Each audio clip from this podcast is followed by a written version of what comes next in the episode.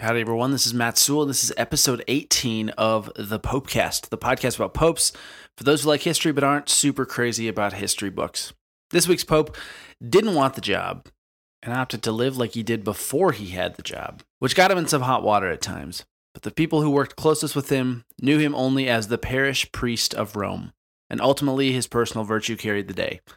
This week on the Popecast, it's the 244th successor of St. Peter, the Pope who was kind of crabby looking, Pope Benedict XIII.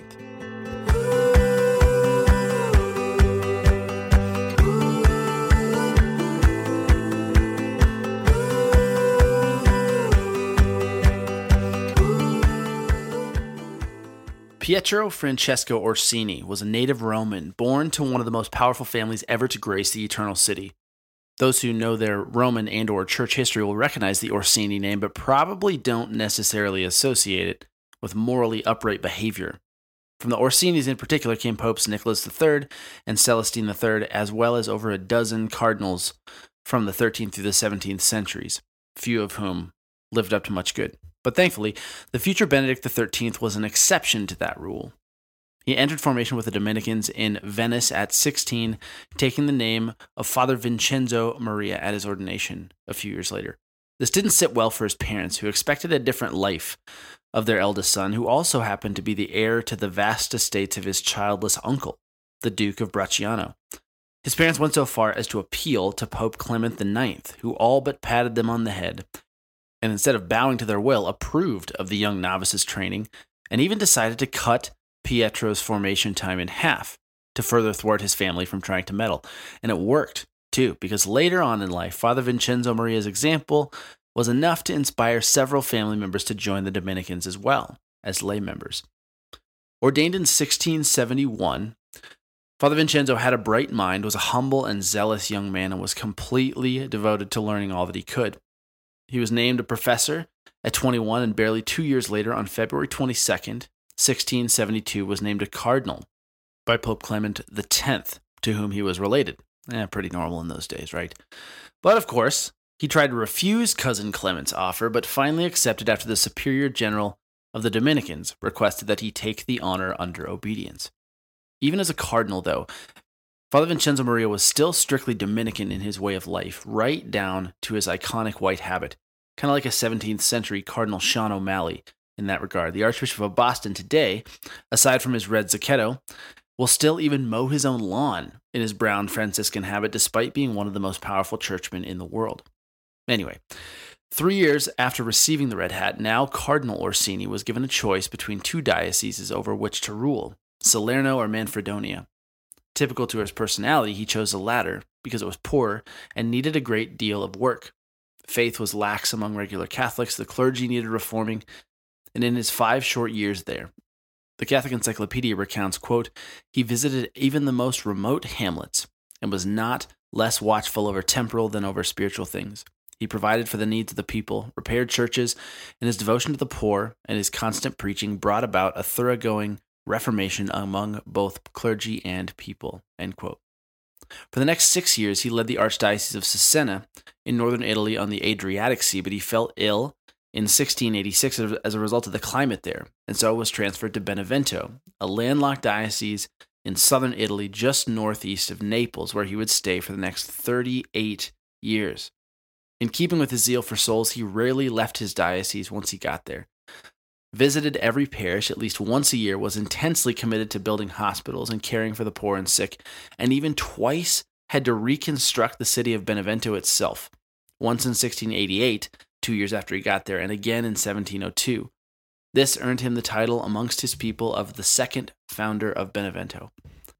The lone complaint about his leadership, which unfortunately would come back to bite him in the you know what in his papacy, was to refer back to the Catholic Encyclopedia, quote, that his simplicity and childlike confidence exposed him to the wiles of some unscrupulous persons who abused his confidence, end quote. In particular, the wiles and unscruples were concentrated with Cardinal Coscia, Orsini's right hand man in Benevento. But we'll talk more about that character in a minute. Pope Innocent XIII died in March of 1724, and the conclave, which would eventually elect Cardinal Orsini, it was his fourth conclave that he'd participated in, commenced a couple weeks later. After two grueling months, it was the middle of May.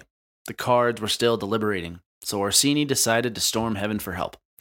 It's said that he commenced a novena of prayers to his patron, St. Philip Neri, that the election of a new pope might be no longer delayed. Before the novena was finished, get this, he saw with terror that he himself would be chosen, and reluctant to accept a position which filled him with dread, he sought by all means in his power to prevent his election. But no dice. On May 29th, 1724, the church welcomed Cardinal Vincenzo Maria Orsini, age 75, as its new vicar of Christ. But he wasn't done protesting, though. He noted everything from his age, his physical weakness, and even a resolution he'd made long before to never become pope as reasons why he should be able to refuse the job. But it was only when he re- realized that convening another conclave would bring danger and confusion to the church that he submitted once more to the obedience of his superior general of the Dominican order and accepted through tears the helm of the bark of Peter. He chose the name Benedict in honor of blessed Pope Benedict XI, Pope number 194, exactly 50 before him, who is also a Dominican. In general, preferring still his simple way of life, Benedict XIII didn't much like behaving like the Pope. Historian Eamon Duffy recounts that Benedict instead behaved, quote, like a simple parish priest, living in a whitewashed room, visiting hospitals, hearing confessions, and teaching children their catechism, end quote. Extremely honorable, by all accounts, right? Even so, on matters of church discipline, he still carried a big stick at times. Clerical dress had apparently grown a bit lax and he demanded that cardinals dispense themselves of any worldliness or outward luxury. He also took it upon himself to run the Grand Penitentiary, the Vatican court specifically responsible for forgiving the gravest offenses, and he even went so far as seriously considering bringing back public penances for certain extra terrible sins. Can you imagine that? Think Dwight Schrute standing on the desk in the office with a liar sign around his neck. Sadly, though, Benedict XIII's trademark unworldliness, as Duffy notes, can indeed be a bad quality in a pope at times. Holy though he was, he had a severe blind spot when it came to the administration of the church herself, and unfortunately left it in the hands of Cardinal Coscia mentioned earlier. Coscia was with the Pope in Benevento for some time before his election and came to Rome at the Pope's request to serve him there as well. But the shyster of a man was, as Duffy puts it, quote, totally corrupt and surrounded himself with a disreputable parcel of cronies and profiteers the administration of the Papal States became a public scandal. Nepotism had formerly been abolished by Pope Clement XI, but now the Church had all the evils of nepotism without the nephew. End quote. Then there's a Minnesota priest, Father Richard Kunst, who runs the great site papalartifacts.com, who embellishes a bit more, saying, Benedict made him a cardinal and entrusted to him all the political and financial affairs of the papal state. Unworldly himself, the Pope would not believe what he came to hear about Coscia, who abused his authority and enriched himself to the detriment of the papacy. Coscia promoted like minded self seekers from Benevento to influential positions. Upon the death of Paolucci, the papal secretary of state, he had one of his own named in the new position. Their policy was to isolate the pope from the other cardinals and systematically enrich themselves by selling offices and accepting bribes. In the end, no one advised the pope but these corrupt and unscrupulous men. After Benedict's death, they were imprisoned by the new papacy, but they were never held financially accountable for their greed and theft. End quote. Wait a second. Were they writing about one? When was that again? No, yeah, they were both writing that about a Vatican from 290 years ago. Weird. Well, in any case, the papacy of Benedict XIII was a mixed bag. He was indeed known as the parish priest of Rome, but this was an age when the papacy honestly just could have used a little more punch. But thankfully, there was still much unequivocally good that came from Benedict XIII, including a few flashes of boldness. He battled the Jansenist heresy by upholding a papal bull issued by his predecessor. He went toe to toe with King John V of Portugal over a petty complaint about not being able to pick his own cardinals, and he canonized or beatified a ton of great saints, many of whom we'll recognize today.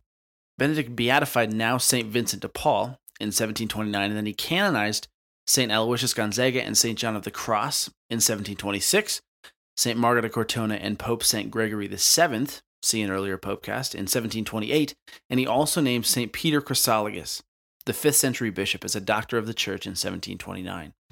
Benedict XIII fell ill after officiating a funeral mass early in 1730, just after turning 81. He never recovered and died February 21st, three months shy of his sixth anniversary as Pope. Randomly, but still interestingly enough, as his body was examined following death, it was found that his heart was unusually large, fitting for the way he chose to live life. He's buried in the Basilica Santa, Santa Maria Sopra Minerva in Rome. So, to wrap up this week, since unfortunately there are no easily found quotes from this particular pontiff, I'll leave you this week with three final tidbits about Benedict XIII. One, he was the last native Roman to be pope until Pius XII, who was just pope 80 years ago. Two, there's reason to believe that nearly, get this, 90% of all current active bishops in the world today can trace their episcopal lineage. That's the fan- fancy Catholic term for a bishop's ancestry, since each bishop is ordained by a bishop who is ordained by a bishop, right? And so on. Uh, they can trace their episcopal lineage back to Benedict XIII. Benedict personally consecrated throughout his life at least 139 bishops from all over Europe, including many who went on to the New World to serve. Incredibly, as a result, it's thought that more than 90% of the world's bishops, like I said, can trace their lineage back through Benedict XIII. Incredible. And then lastly, Benedict XIII is still potentially up for sainthood. I guess technically everybody who's died is, but his cause for canonization has been opened and closed twice, but it's been opened a third time. Uh, so the first two were in 1755, then again in 1931, but this third time will hopefully be the charm. His canonization cause was reopened in 2004, and the official diocesan process started in Rome in 2012, and the diocesan phase for his beatification concluded in February of 2017, hence why he currently bears the title Servant of God. This means one thing to anyone listening out there please pray for the intercession of Pope Benedict XIII. You never know. It just may be that sometime in our lifetimes we could see this Holy Pontiff officially raised to sainthood. So that's it uh, for this week. Thank you again for listening. A shout out to our newest patron, Matt. Uh, thank you for your patronage, Matt. And as always, uh, please subscribe, rate, and review the Popecast uh, at iTunes, wherever you listen to podcasts. The more you like, review and rate, the more likely it's seen and found by others. On the note of new patrons, if you're enjoying the Popecast, want to ensure that we can keep churning these out, would like to become a patron, join the community uh, discussion, uh, patreon.com slash Matt Sewell, M-A-T-T-S-E-W-E-L-L, patreon.com slash Matt Sewell. So for a buck or two an episode, you get early access to each Popecast episode, so you get it a day earlier than everybody else, plus access to other sweet patron-only benefits. That's patreon.com slash Matt Sewell. And then lastly, be sure to check us out on Instagram, Twitter, and Facebook. Thank you for everybody who already follows us there.